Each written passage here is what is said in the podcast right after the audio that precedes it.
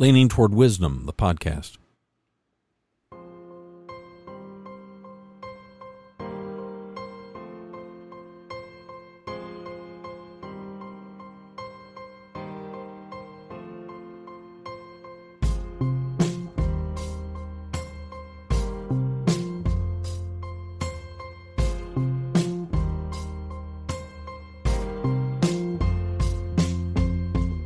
Welcome to season 2021, episode 15 Leaning Toward Wisdom Modern Tales of an Ancient Pursuit. The website is leaningtowardwisdom.com. I'm your host, Randy Cantrell, coming to you live, recorded from the Yellow Studio.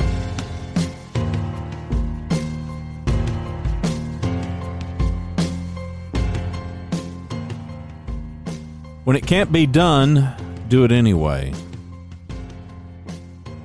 What about when it must be done? Well, then you absolutely have to do it, no matter what. I'm on a coaching Zoom call with a client, and I say something that I say pretty regularly to clients you can do whatever you want. This executive is weighing options in search of the best option. Well, it's pretty much what we all do.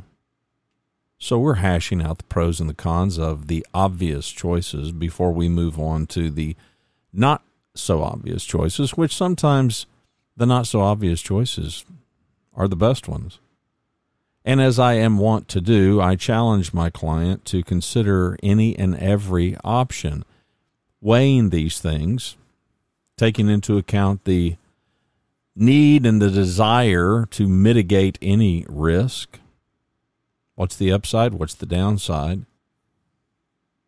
You know, as a person that coaches higher performance in others as well as myself, I'm always provoked to try to urge all of us, and it begins with me, for all of us to first let's let's don't do any more harm.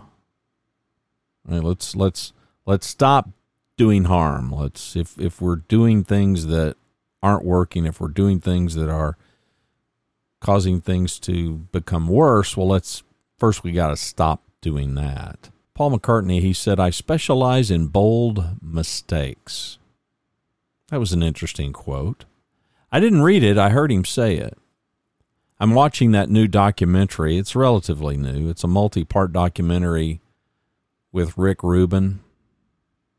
I'm not sure where that's at. Is that on Netflix? I'm not sure. You can find it. But Rick Rubin, the famed record producer, he and Paul McCartney, they are they're doing this series together. And in one of their conversations, Paul utters that quote, I specialize in bold mistakes. And I grew up the the Beatles really hit about the time I was like in first grade. So it really, yes, they were on my consciousness, but not so much. I'm about six to 10 years behind that group that was probably heavily influenced by the Beatles. McCartney has often criticized for writing pop, upbeat, you know, little love songs, while a number of people viewed John Lennon as the more serious songwriter.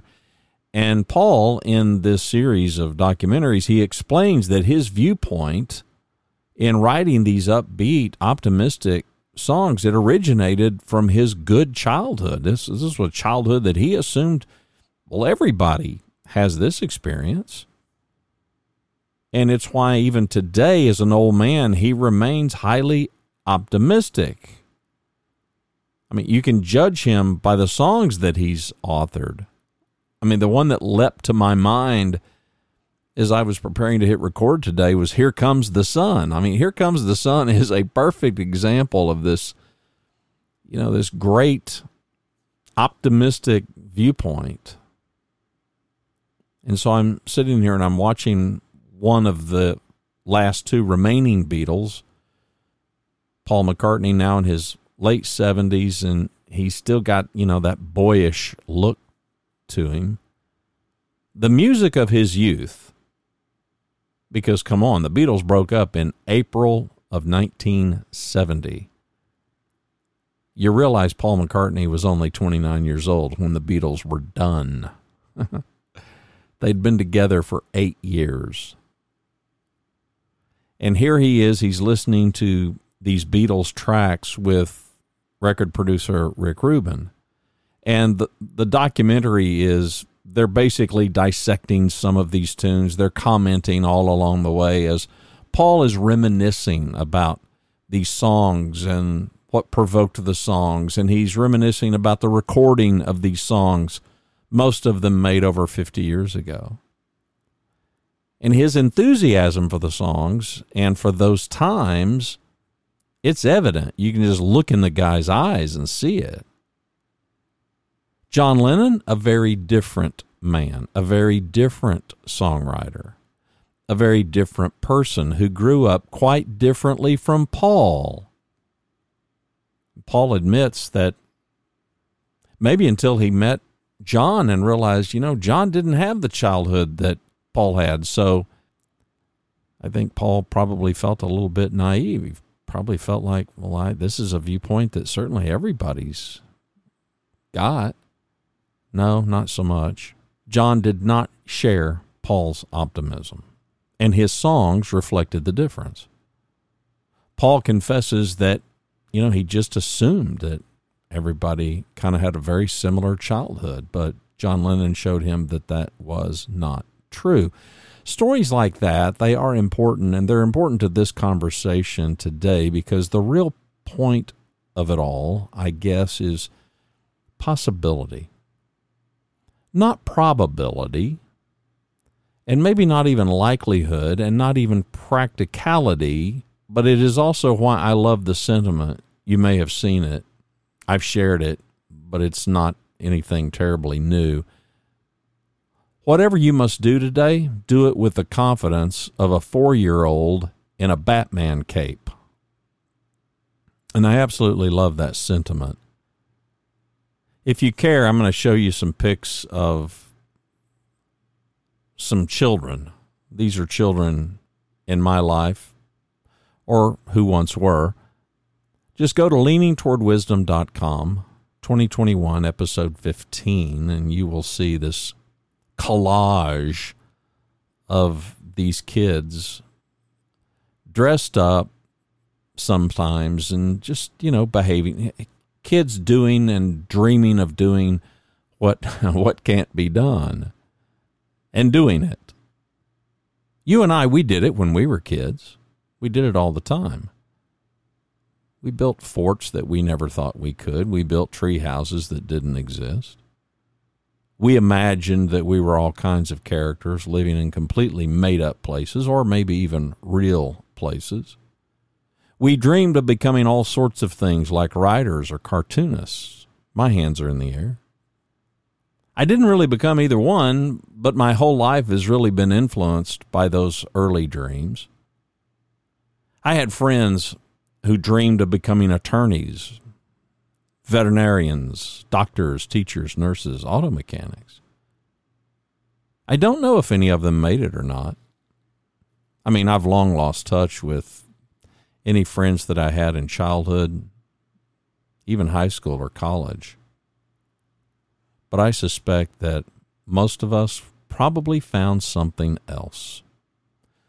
And maybe, like me, maybe the greater percentage just stumbled into something else. But today, the thing that really forces me to hit the record button is a preoccupation with two narratives. But first, let me back up you do know that you're writing a story. We're all writing a story. Every day we are writing a story, and it is the story of our life.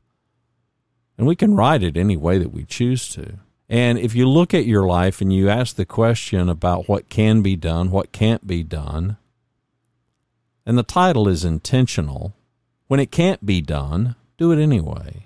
And while I say that the real point of it all is possibility and not necessarily probability. That's not exactly true because what is possible, I'm not sure that I'm not sure that all of us completely get that. I'm not sure that all of us completely understand the degree to which things are possible.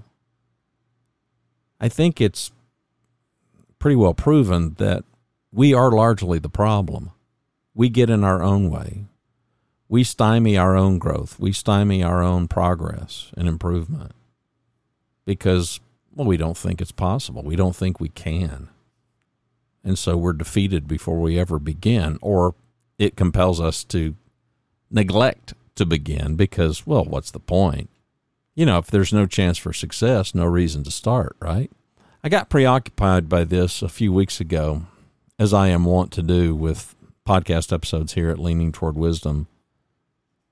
These are kind of pondering episodes, and as many listeners have observed through the years, it's just kind of like we're just kind of like on this walk together. We're just kind of talking this thing through and trying to figure this out.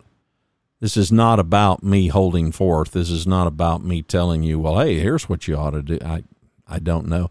I got an email today. I do a number of other podcasts and have, I got way too many projects. I'll just put it that way.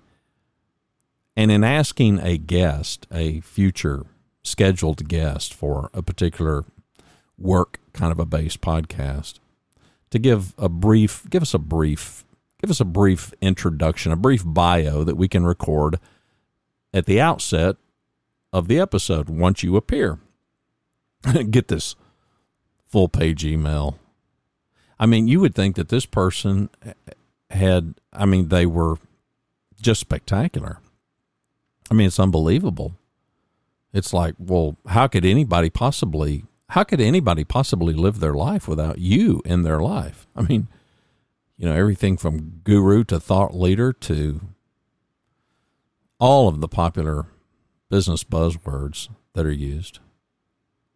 I've not met this person. I'm not judging them. Well, yeah, I kind of am. I'm reading this, though, and I'm thinking, you know, what kind of inflated sense of oneself do you have to have to write an entire page of just glowing on and on and on and on. I mean this this magnificently detailed Instagram kind of a moment bio.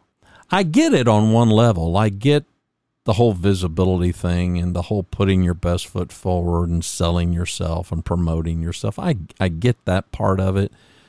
I just are you like me? I just I just don't think of myself in those terms, and I can't. I just can't. And I look at this and I read this, and I'm somewhat envious.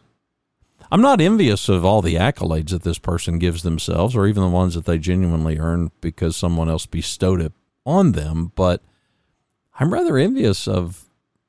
I'm envious of the mindset that can actually send an email like that, you know, because I just so couldn't do that. I, I, I would never hit send on an email like that. And and I know many, many people who do, and and perhaps that's it could be argued. It absolutely could be argued. Well, that's that's why you've not achieved as much as you probably could achieve. You're holding yourself back. Where's that line? Where is that line between overt cockiness I'm God's gift to the universe kind of thinking and any semblance of humility. I don't know. I'm searching for it. And I feel like I've been spending my whole life kind of searching for it. And it speaks to the issue today of when it can't be done, do it anyway, of the confidence that we need in ourselves to move forward. Whatever forward looks like for you when we think it can't be done, sometimes it can't.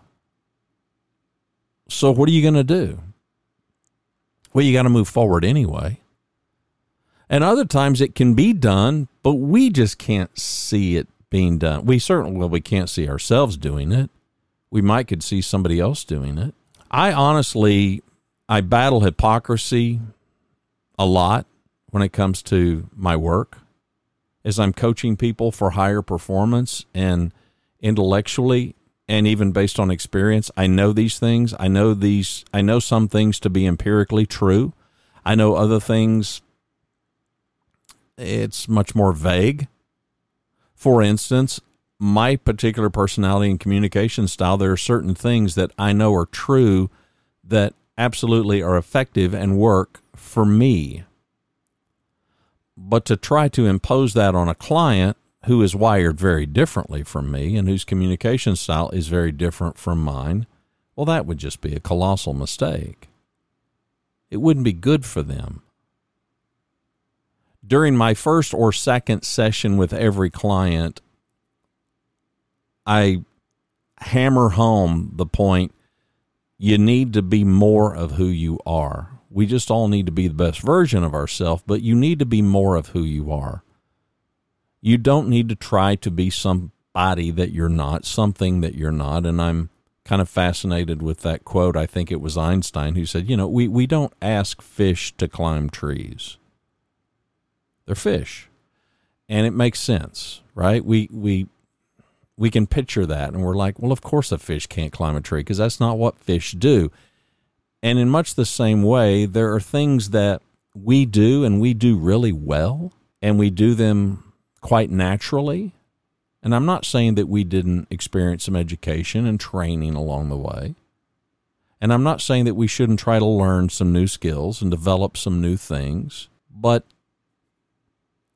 well, I'll just pick on myself my propensity for empathy and my propensity to get things right and to figure things out and to be a candid communicator, those are qualities that I have learned to lean into. I have also learned to try to develop them more and refine them more and make them more positive and try to suck out any negatives that might have been associated with those.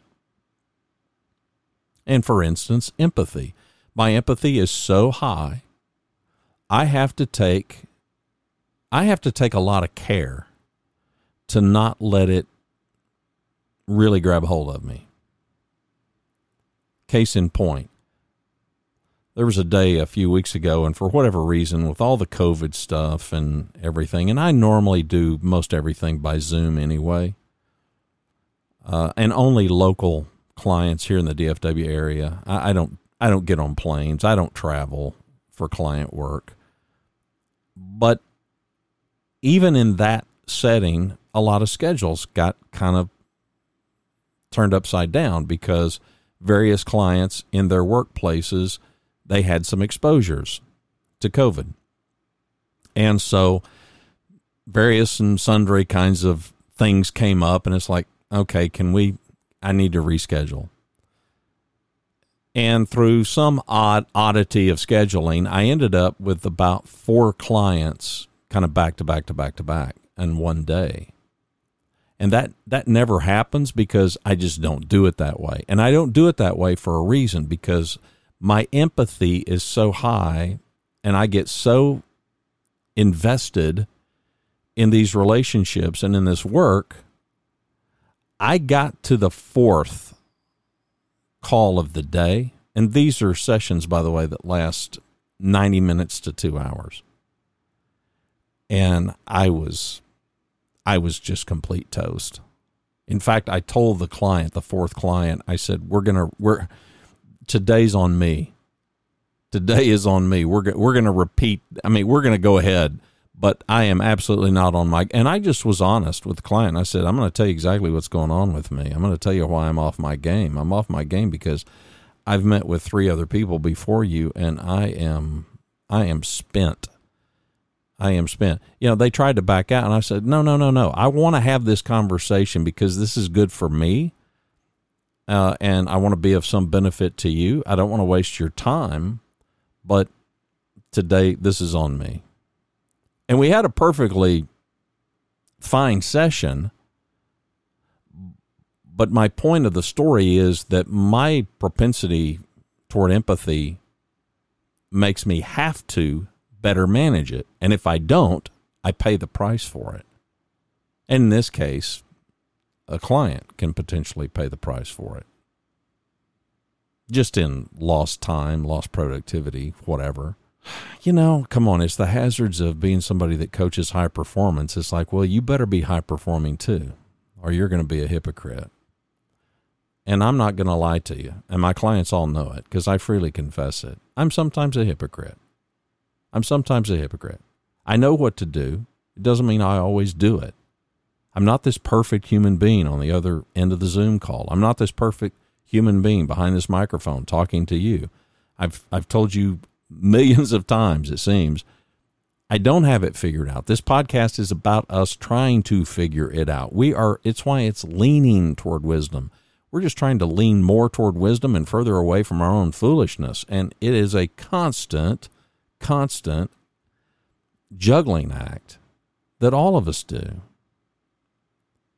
So here's the preoccupation that really kind of set this whole thing in motion the story that we are writing, the story of our life. Now, you may be physically writing it with a word processor opened up on your computer, but you are absolutely writing it in reality by the way you live your life. Your life is a story. And best I can tell, there are two primary narratives that we are all writing. And one is going to emerge as the dominant story that we're writing, but we all can fluctuate from one to the other. And they are, admittedly, they are two extremes. And here they are the victim or the hero. The victim or the hero. By the time I get into a few sessions with clients, I typically go ahead and tell clients here's exactly what's going on. Here's exactly what I'm doing. My job is to help you paint yourself into a corner well, that doesn't sound very appetizing. It's not, but it's super productive. Because once we paint ourselves into the corner, we got nowhere else to go but forward. Once our back is against the wall, especially in a corner, no escape. That's kind of the point. I don't back people into a corner but all of us need to back ourselves into a corner, and most of us need some help to do that because it typically is not a place that we willingly go to. But if somebody is capable of serving us really well, they can help us paint ourselves into that corner. Here's the reason the corner is so, so important and valuable. That's where all the magic happens. That's where we come face to face with ourselves. That's when we begin to first and finally understand we are responsible. Doesn't mean that we're to blame for everything, but it does mean that we are at a point where now we can either accept responsibility or we can continue to avoid it. Once we have painted ourselves into the corner, then now we have this mirror, and this is really where some people can help us. They hold this mirror up for us and they say, okay, look into the mirror. Because this is the person, this is the person that you can control. This is the only person that you can control. This is the person who is responsible for this life that you have. You. Well, many of us don't want that. We don't like that and we don't even want to subscribe to the fact that that's the truth. We would rather hold that mirror up to someone else and say, "Looky here, you're you're the reason for my problem. You're the reason for my failure. You're the reason I can't do this and I can't do that and I can't make this other thing happen. You're the reason that my dreams aren't coming true. It's all your fault." Victim. Paint ourselves into the corner look intently into the mirror and come to the conclusion it's the pogo thing, right? We have met the enemy and he is us. We have met the enemy and he is us. Well, once we come to grips with that, if this is a huge if, if we're willing to accept the responsibility for all the outcomes of our life, not the blame, but only we can do something. Only we can react to whatever's happened to us.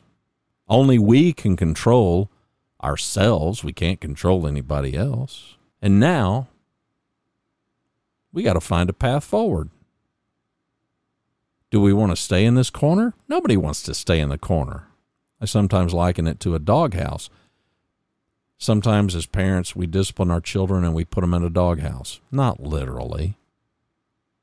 But we got to give them a way out.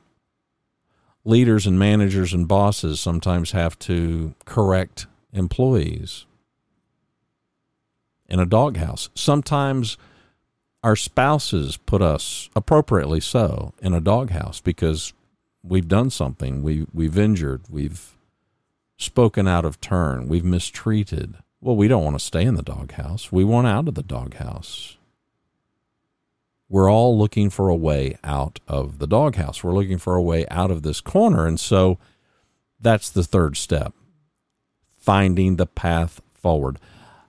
My work professionally is involved in all three of those activities to help clients paint themselves into a corner, to help them look into the mirror and accept responsibility, and to show them, to guide them.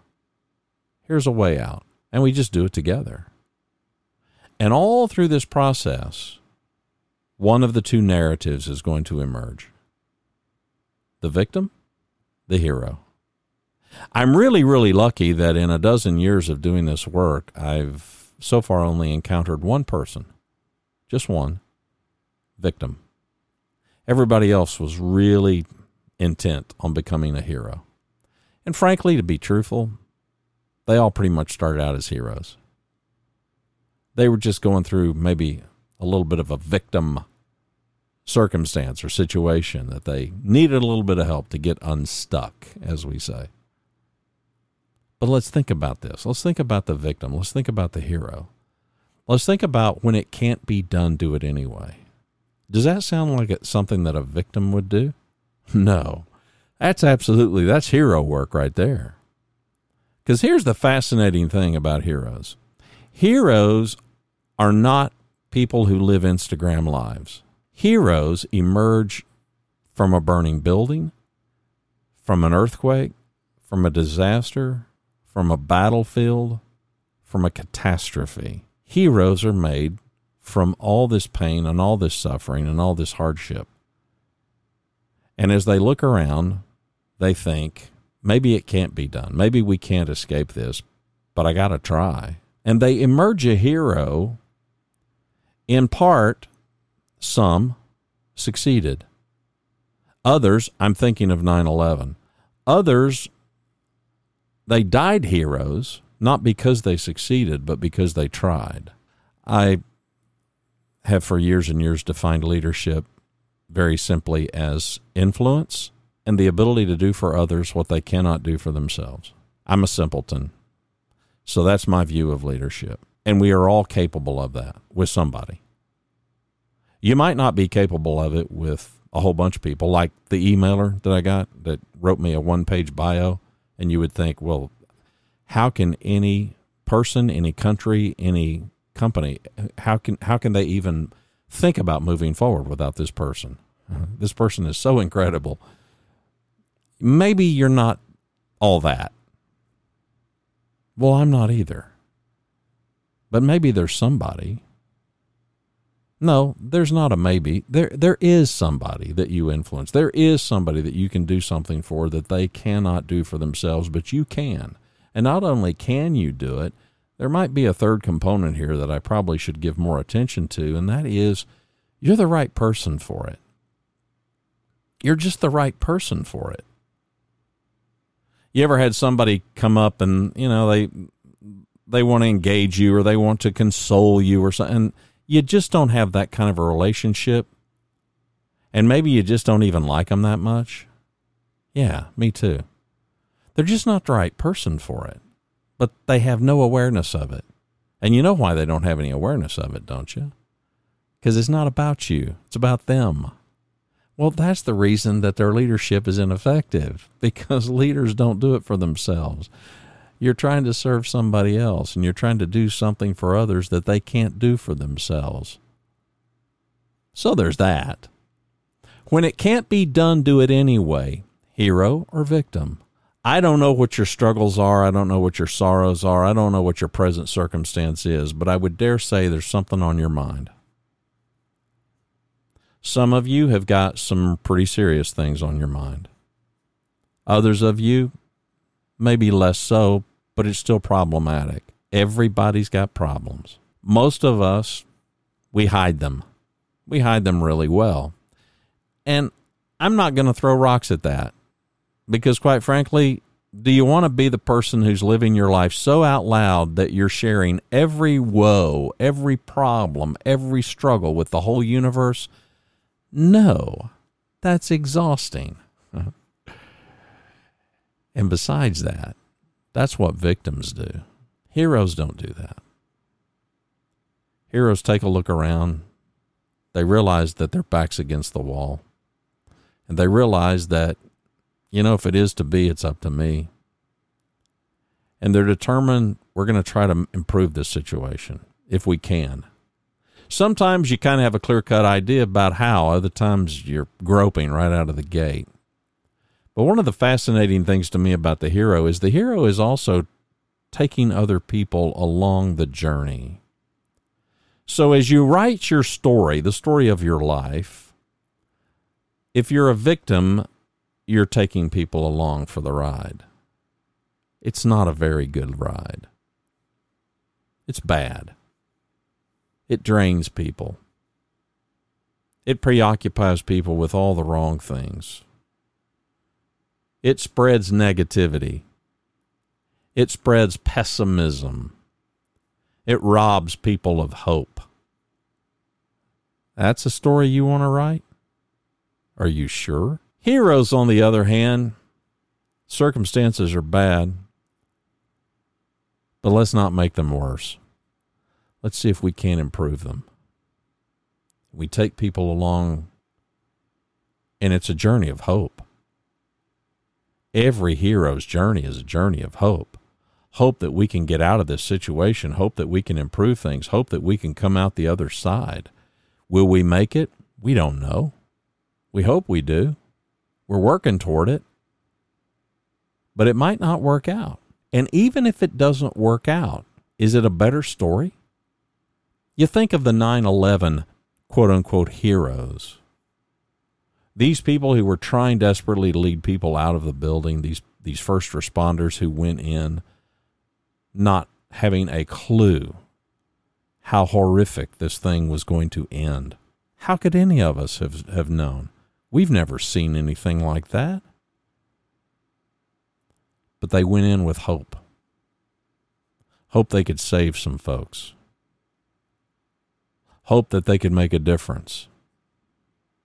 Some did, and some didn't. But man, it was still a journey worth taking.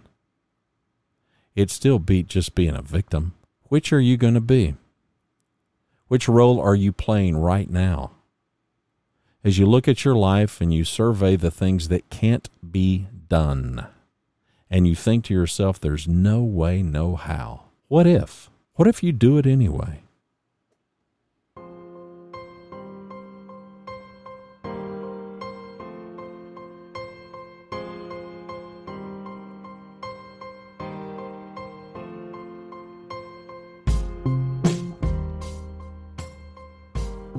Whatever you must do today, do it with the confidence of a four year old in a Batman cape.